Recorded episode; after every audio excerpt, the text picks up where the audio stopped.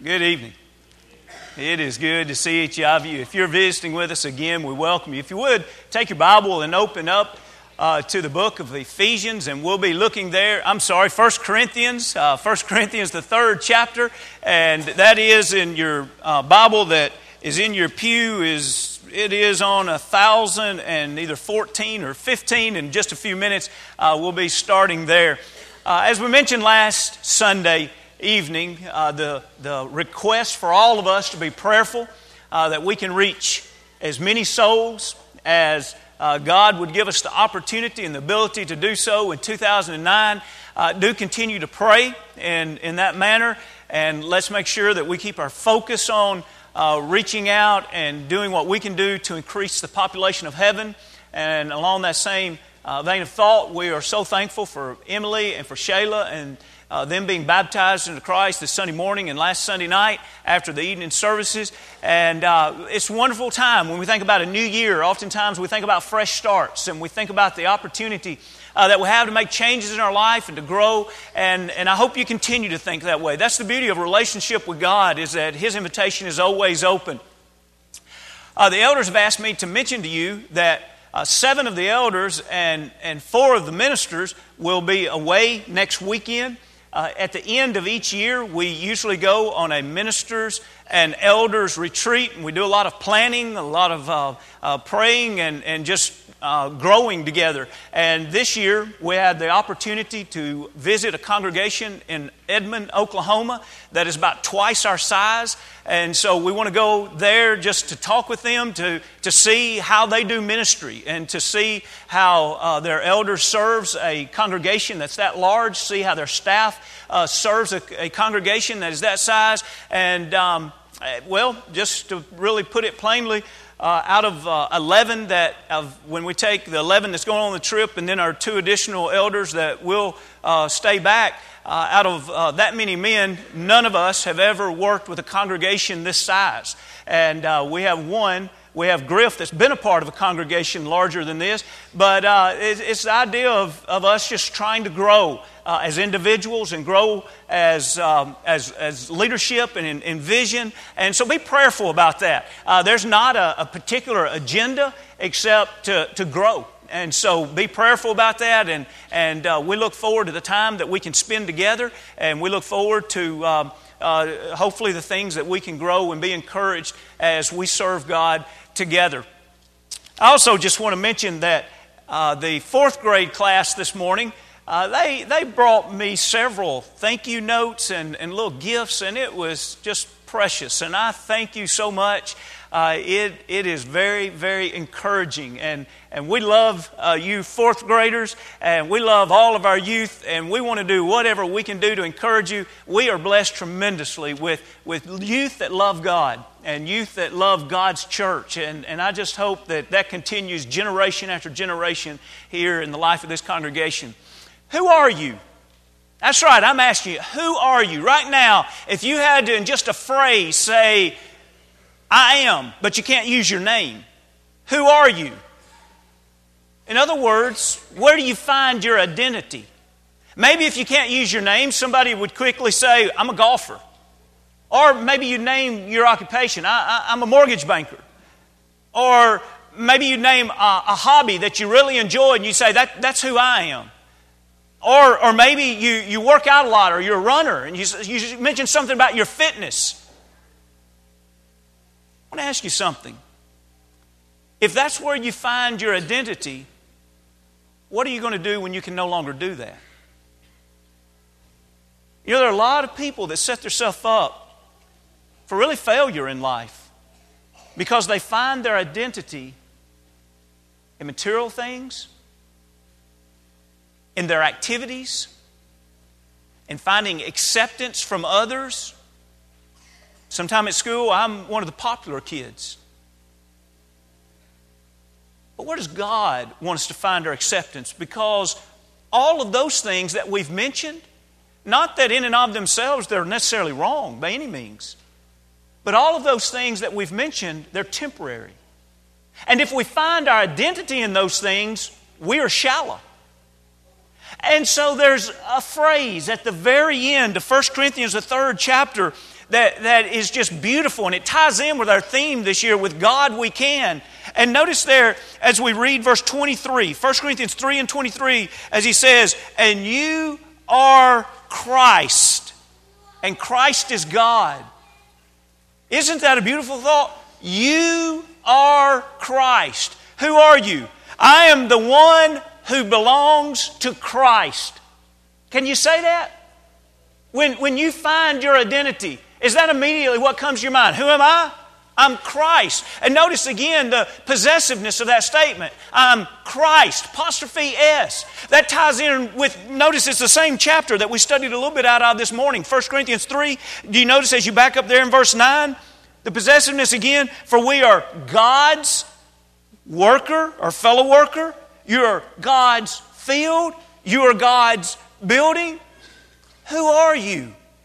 If we find our identity in any other source, we're going to lose focus of what life is all about. And we're going to lose purpose of what life is all about. And the truth is, we're going to lose eternity, eternal life about what life should be all about. You remember this morning I said we'll go back and we'll kind of put a foundation under some of this? It's interesting to take the time to say, what led Paul to this statement? Really, 1 Corinthians 1, 2, and 3 are kind of just a continual dialogue or discussion that Paul has. As we look at this map, it's just a reminder of when we open the book of 1 Corinthians, what are we opening there? You see that on the map there, Corinth was a town that was a metropolitan area, probably about 400,000 in that day and time, and it was on a trade route, so there would have been people coming in and out of the town all the time. And historians say that kind of like our metropolitan areas today that are in areas especially close to on the coast where people are constantly coming in and out, a lot of the time immorality is very prevalent in settings like that, and Corinth was known for that. And so Paul goes into Corinth on his second missionary journey. Remember, he first entered in afraid of those people. And God insisted that he stayed there, and he ended up staying there, establishing the church there. Remember, God told him, I have many people in this city. He told him that before they were actually converted. God was prophesying there. In other words, saying, you stay. I want you to reach these people. He stayed there a year and a half, and he reached a lot of people for the Lord. And then he continued on his way, and now he's over in Ephesus. You see, just across the Aegean Sea there, he's now in Ephesus. And remember, he stayed there 3 years, and he loved the work at Ephesus. It's obvious when you read in Acts and when you read in the book of Ephesians and all. And he loved the people there at Ephesus. While he's at Ephesus, a group of people make their way over, sent apparently by the leadership and one of the influential people, I should say, of Corinth. And one of the influential people, her name was Chloe, and sent over from Chloe's household to say, Paul, there's some serious things of disorder. Some were doctrinal as it pertains to the church, and some were immoral. And it says there are some serious matters taking place, and we want you to give answers to these questions. And so that's why when you read in 1 Corinthians, and especially when you get beyond the 4th chapter, it's almost laid out like a list form. Each chapter is about a topic. And what Paul does is he takes their questions that they have asked him and he writes an answer to the question. And then we have the next chapter, chapter 5, chapter 6, chapter 7. And so, but the first 3 or 4 chapters, what he deals with is unity. Now tonight, I want us to emphasize a very simple point, but it's very important for unity. And any of us that have been a part of a congregation that's united, we know what that blessing is. And any of us that have been a part of a congregation for a period of time where there was not unity, we know what a burden that is. And so hopefully all of us from either side can say, I love to be a part of unity. All right, well, here's the question. What is it that creates unity? We're really bringing somewhat to a close his strong discourse, urging them to avoid the divisions that were taking place and to be unified. And as we go through the 3rd chapter, just from this morning's text to what we've read just a moment ago, you see what his plea is. You and I will always be unified if we remember that we are God's. When we remember that we are God's fellow workers, we are God's field. We are God's building. When we can say, as he says at the end of this chapter in verse 23, when we can say, I am Christ, that's where unity is found. Now, what was creating their division? Drop back, if you will, to the first chapter. And as we drop back to the first chapter, we're going to read in just a moment verse 11 and 12 and 13. And if you have your Bible open, I'm going to pick up one verse earlier. I'd like to pick up back in verse 10, but we don't have a slide for that one.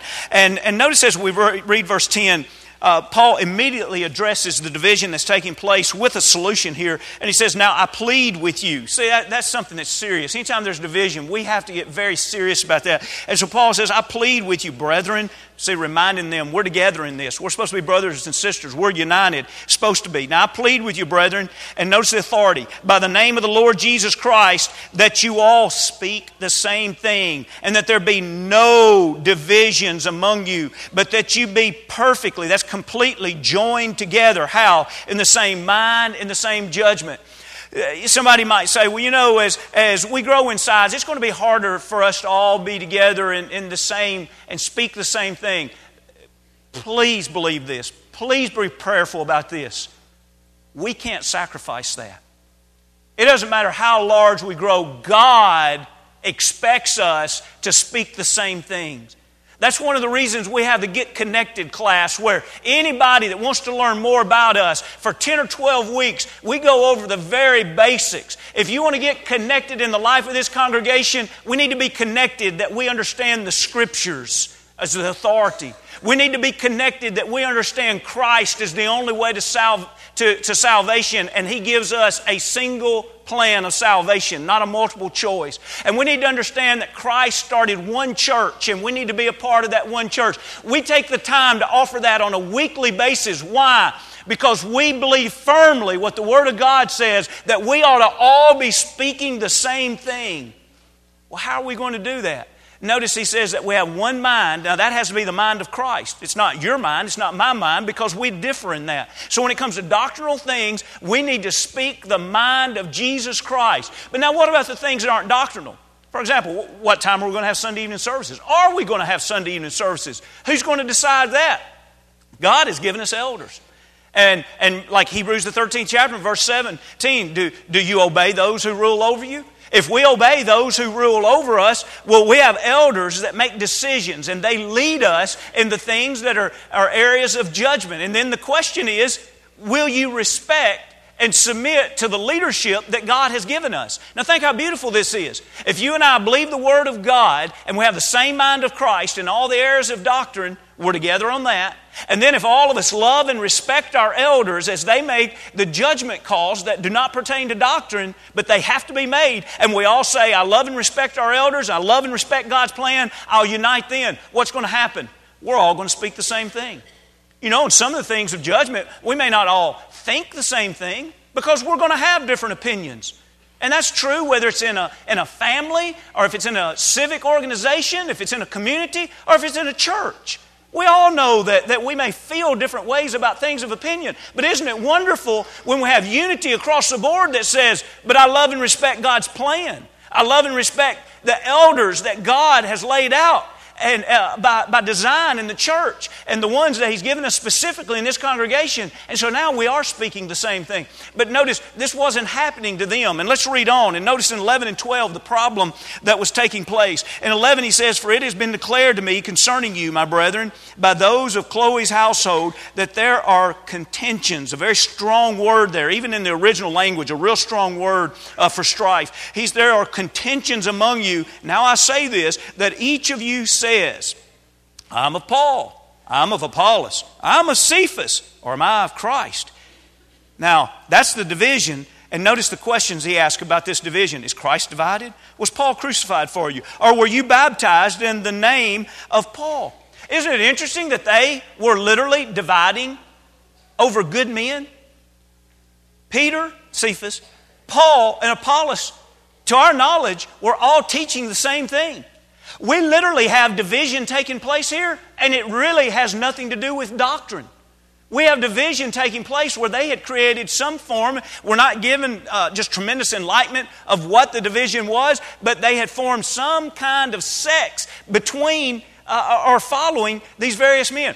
Now, I might be completely wrong on this, but let me just give you an opinion. Maybe it might have been. You can imagine the old-timer, Peter.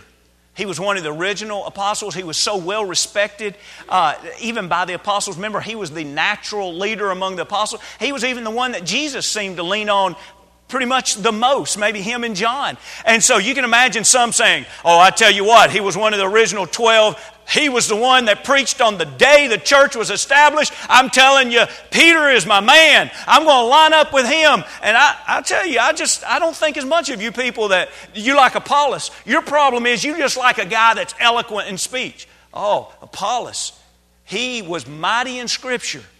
You know how sometimes you say, oh, I love hearing that preacher. He can quote Scripture after Scripture after Scripture. That seems to be maybe what Apollos came across as. He was mighty in Scripture and eloquent in speech. You know, one of those, not like your preacher you have now, that kind of preacher that when he gets done preaching, you say, wow, is it already time? I can't believe that. He was eloquent in speech. And then you got the latecomer, but he was the university guy. You got Paul that was well-trained among the highest education of the Jews. So here comes in this scholarly fella, and he's the new kid on the block. He is an apostle born out of season, he said. And so now he comes on the scene, and he is probably considered, I would think even in that day, one of the most effective missionaries of his day, one of the most scholarly of his day. And so you can imagine people lining up behind good men, but yet they had created divisions among themselves. And Paul writes the first, second, and third chapters of 1 Corinthians to say, brothers and sisters, this is absolutely unacceptable. And that's how we blend finally into the third chapter where he says, are you going to try to make an argument that you're Apollos? You're supposed to be God's fellow worker. You're going to try to make an argument that you belong to Paul? You are supposed to be God's building. You're going to say that you're Peter's? You're supposed to be Christ.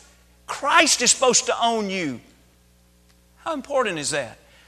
Well, it's so important that he addresses it for three, and really you could even say parts of the fourth chapter.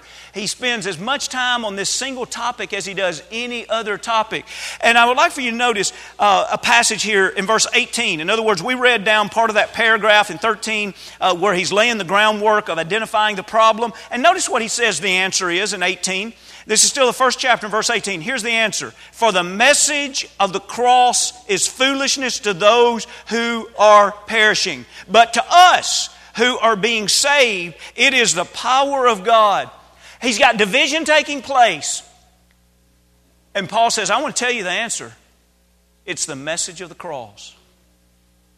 Do what? The message of the cross is supposed to help with the problem of division? Absolutely. Do you remember a time where the message of the cross created division? Be turning, if you will, to Matthew, the 16th chapter. And if that doesn't jog your memory, you'll probably remember it when we start reading it. There was a time where if you'd have asked Peter why he was creating division like this, he probably would have said, it's because I love Jesus so much. And you see, that's what I'm wanting to see tonight, of how crafty Satan is to try to create division. Here in Corinth, he created division by individuals in an unfaithful manner following good men. And now we're about to read a passage where Peter starts causing division. And if you ask him why, he would say, I only did it because I love Jesus so much. We must be careful that we never lose sight, that we remain Christ, but we remember that when I say I'm Christ, I need to remember the message of the cross and make sure that I understand really what it means to say I'm Christ. In other words, it would be easy for me to say I'm Christ, but then live a life that's not living as Christ would live. And so let's look here in Matthew, the 16th chapter. In verse 21, this is where Jesus is beginning to tell his disciples that he must go to Jerusalem and suffer many things from the elders, the chief priests, the scribes, and be killed and be raised the third day. And then Peter took him aside and he began to rebuke him, saying, far be it from you, Lord, that this shall not happen to you. Peter, why would you say that? What's this going to cause? Notice what it causes. These are some of the strongest words Jesus ever spoke to an individual. In 23, he turned and he said to Peter, get behind me, Satan. You are an offense to me, for you are not mindful of the things of God, but of the things of men. Let's pause there for just a moment. Jesus, now this is prophetic, but Jesus had a message of the cross. He was trying to prepare his apostles to say, I'm getting ready to go to Jerusalem and to die. The message of the cross. And Peter says, Lord, I don't like that message. And it created division there. Jesus said, well, you're going to have to get behind me because that's where I'm going.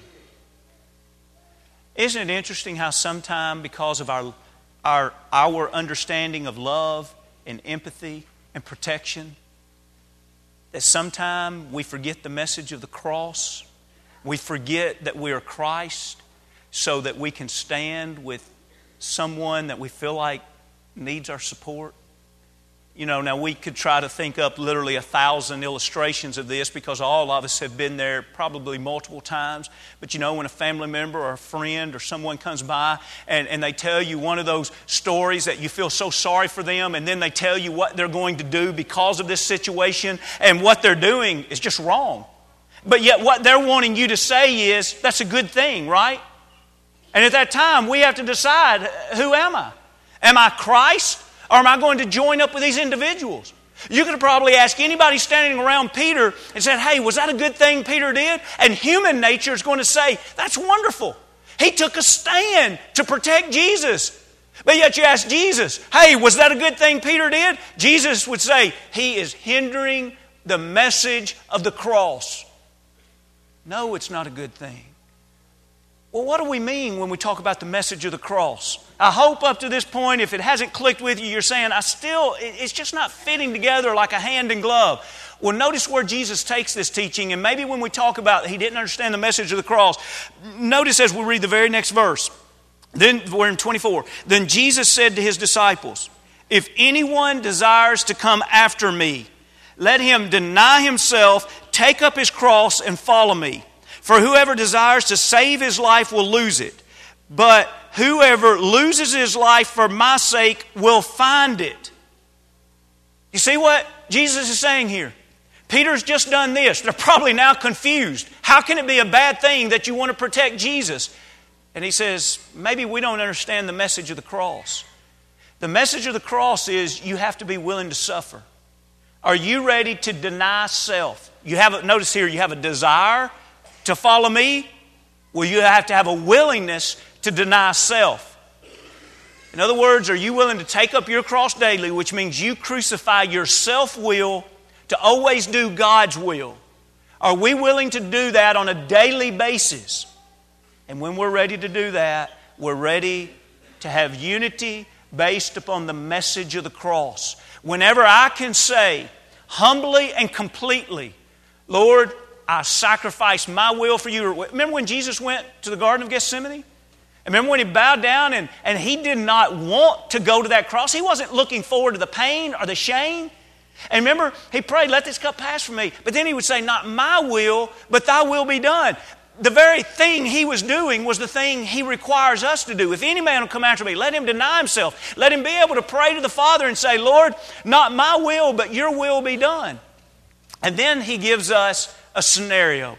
And this scenario is really, when you break it down and dissect it a little bit, it's really powerful. Look in 26. For what profit is it to a man if he gains the whole world and loses his own soul? Now, pause there for just a moment. You gain the whole world. Pick out the car of your dreams. Pick out, I'm talking the car. Don't hold back now. We're dreaming here, okay? The car of your dreams. Now go ahead while you're dreaming and you get two of them. No, wait a minute. This passage said you get the world. You not only get all the cars like that are made, you get the dealerships and the manufacturer. You get the whole world. Truth is, you get every dealership. And not only that, what business are you in? They give you the business. Not only that, you get every other business. You can go anywhere around the world and you own it all. What have you gained if the whole world is given to you at expense of your soul? Imagine that imbalances. The whole world. But you've lost your soul. You've still lost the most. Because the world, none of its pleasures, none of its things is going to bring you satisfaction, fulfillment. Ecclesiastes 5:5 teaches us that the man that loves silver will not be satisfied with silver, and the one that loves abundance will not be satisfied with abundance. They will never satisfy us. So we foolishly make that exchange, and then we say, but Satan, I goofed. I tell you what, I'm going to give you back the whole world. Can I get my soul? Well, now we've got a problem here. Look at the very next question. Or what will a man give in exchange for his soul? The whole world is not worth more than your soul. So you see what Jesus is doing here? Jesus says, you foolishly, we foolishly make this exchange where we take the whole world and we lose our soul. And then after we do it, we say, oh, that was foolish. I want to get my soul back. But now we turn to Satan and we say, I'll give you the whole world, but you give my soul back. And he says, that's not worth it. Your soul is worth more than the whole world. No, I won't give you. That's why we talk about being saved by grace. The only way we can be saved is by the blood of Jesus Christ, by God's grace. He purchases us when we can't afford it. Even if we owned the entire world, we could not afford our salvation. Do you see the story of the cross now?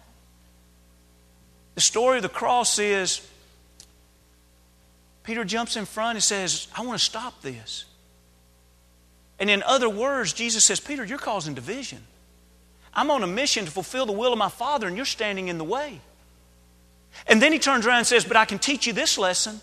If you want to appreciate the story of the cross, what you need to do is be willing yourself to crucify your self-will, to esteem the will of God in your life. And then let me remind you why it's worth it. It's worth it because of this.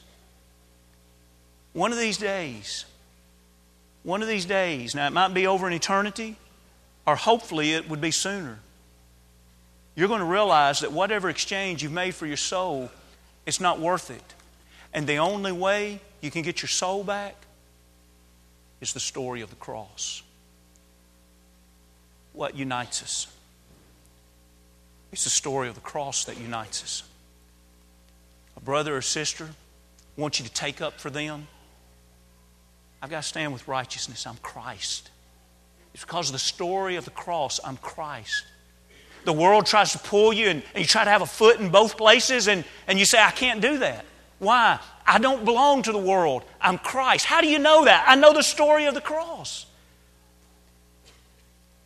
And so Paul, he takes chapter 1, chapter 2, and chapter 3 to say, you're dividing behind some good men, but it's still wrong. And if you'll just see the wisdom and the message of the cross, you'll find the unity that's needed. Friends, tonight, what would you give to have the story of the cross as an active part of your life? You know what the Lord requires? All of us. And with God, we can. Because we're safe. When we give our life to God, we're not taking a foolish risk. It's really the foolish risk when we keep our life in our own hands. Because in the passage we just read, he says that's when you lose it. And so tonight, we're extending the Lord's invitation. The invitation that's always open. The invitation where the Lord says, I want to give you something that's sure, something that's secure, something that's steadfast. You're not making a gamble here. You're investing your life where it matters. Is your life in the story of the cross? If not, why not? Why not tonight being the time that you leave here saying, I am Christ. I belong to Him. By His grace and because of my obedience, I'm Christ. And in that we all can unite. If you've never been baptized into Christ, won't you do that tonight? Or if you have and you've fallen away, won't you come back to Him tonight? Come as we stand and as we sing.